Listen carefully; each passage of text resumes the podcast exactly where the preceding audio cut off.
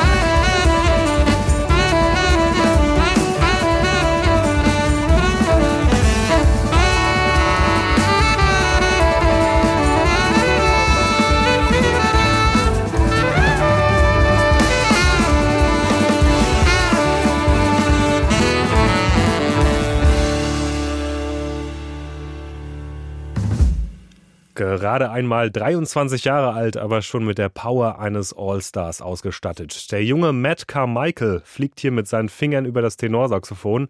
Aufgewachsen ist er, es lässt sich kaum überhören, in Schottland, genauer gesagt in den schottischen Highlands. Das ist das bergige Gebiet im Nordwesten des Landes. Ja, und die Heimatverbundenheit von ihm geht sogar so weit, dass er dem Album den Titel Marram gegeben hat. So wird das Dünengras an Schottlands Küsten genannt. Sein Saxophon begleitet Matt Carmichael schon sein ganzes Leben und schuld daran ist die Religion. Carmichael ist nämlich der Sohn eines Pfarrers und als solcher hat er schon früh mit dem Saxophon sonntägliche Gottesdienste in der Kirche untermalt. Irgendwann wurden ihm die Chorele und die liturgischen Stücke aber zu langweilig. Deshalb hat er sich mehreren Orchestern und dann irgendwann dem Jazz zugewandt. Seinen Feinschliff bekam er dann vor wenigen Jahren am Konservatorium in Glasgow. Beim Jazzstudium dort hat er auch die meisten seiner Mitmusiker gefunden, mit denen er die beiden bisherigen Alben aufgenommen hat. Und wie er kommen die fast alle aus Schottland.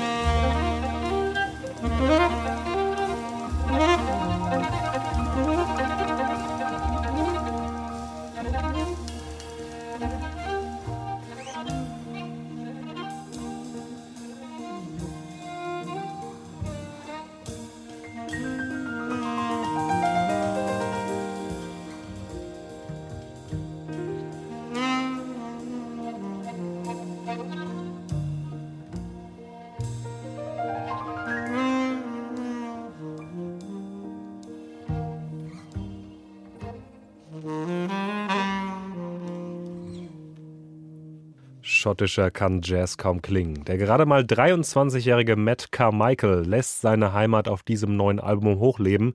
Und er wurde dabei durch ähnlich junge Mitmusiker unterstützt. Fergus McCready am Piano, Ellie Watson am Bass, Tom Potter an den Drums und Charlie Stewart an der Geige. Das Album trägt den Titel Marram und ist bei Edition Records erschienen. Sie hören Jazz & More in HR2 Kultur. Und wir kommen jetzt zu einem Künstlerduo aus Köln. Im Jahr 2016 gründete dort die Pianistin und Sängerin Franzis Lating zusammen mit dem Schlagzeuger und Soundentwickler Johannes Elian Nuss die Gruppe The Bottom Line. Ganze 6 Jahre hat es gedauert, bis die beiden jetzt ein Debütalbum auf den Markt gebracht haben, das zwischen Jazz, Soul und dem elektronischen Trip-Hop umherwandert.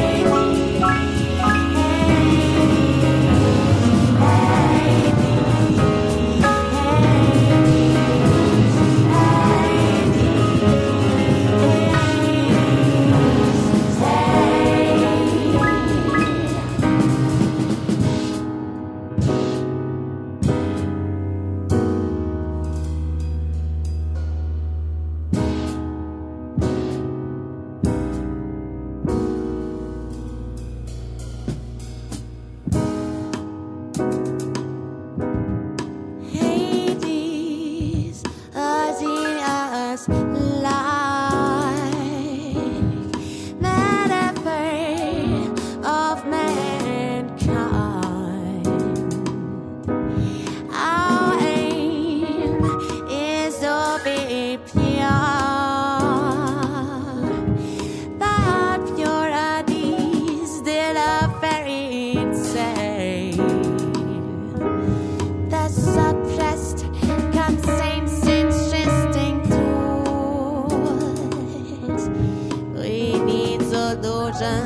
for the mess we've done. Opportunities are mostly where we bury all the odds undone. Yes, we buried all the odds undone. Oh, we buried all the old undone. Oh, he buried all the old undone.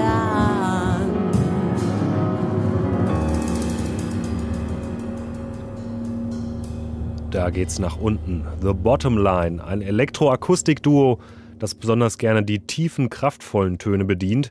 Auch inhaltlich ging es gerade in die Tiefe, sogar so tief, dass wir in der Unterwelt gelandet sind.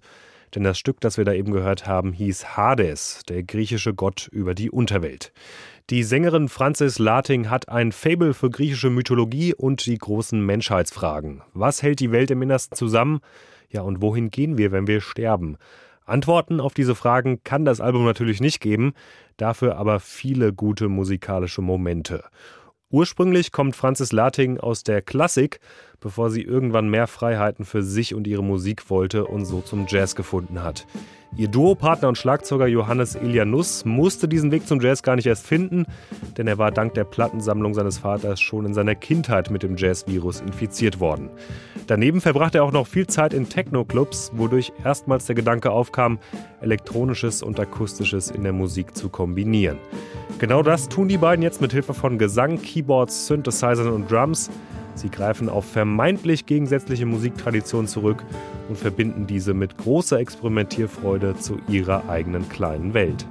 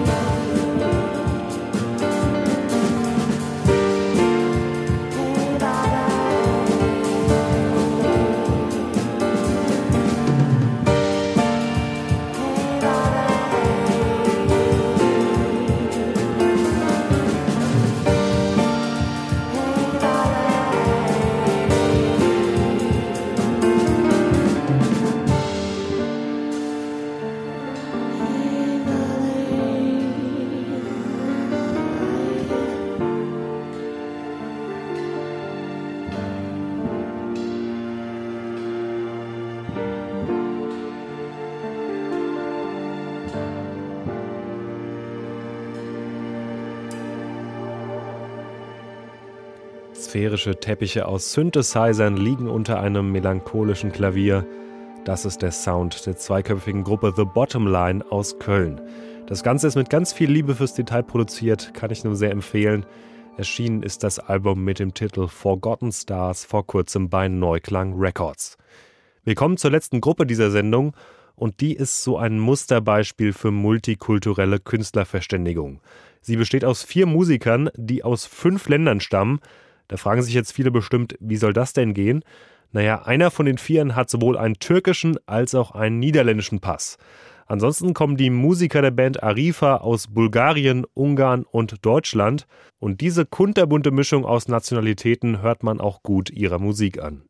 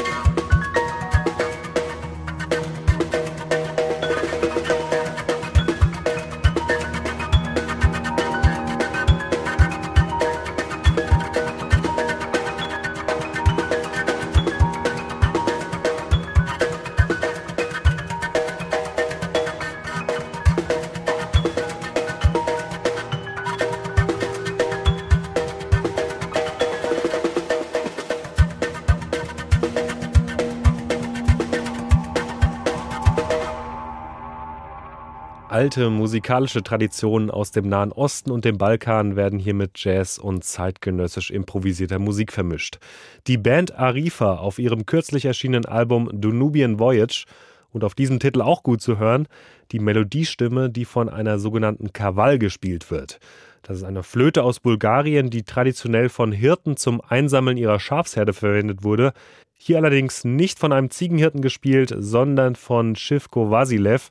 Der ist normalerweise am Klavier und am Akkordeon zu Hause. Wir hören zum Abschluss dieser Sendung ein letztes Stück von Danubian Voyage, also übersetzt der Reise über die Donau. Der lange Fluss quer durch Europa, der ein bisschen wie diese Band Ost und West zusammenführt. Das war die Sendung Jazz and More für heute. Gerne können Sie diese Sendung in der ARD Audiothek oder auch auf unserer Internetseite nachhören, denn dort steht sie wie immer 30 Tage zum Abruf bereit. Das war's für heute von mir. Ich heiße Timo Kurt. Tschüss und bis zum nächsten Mal.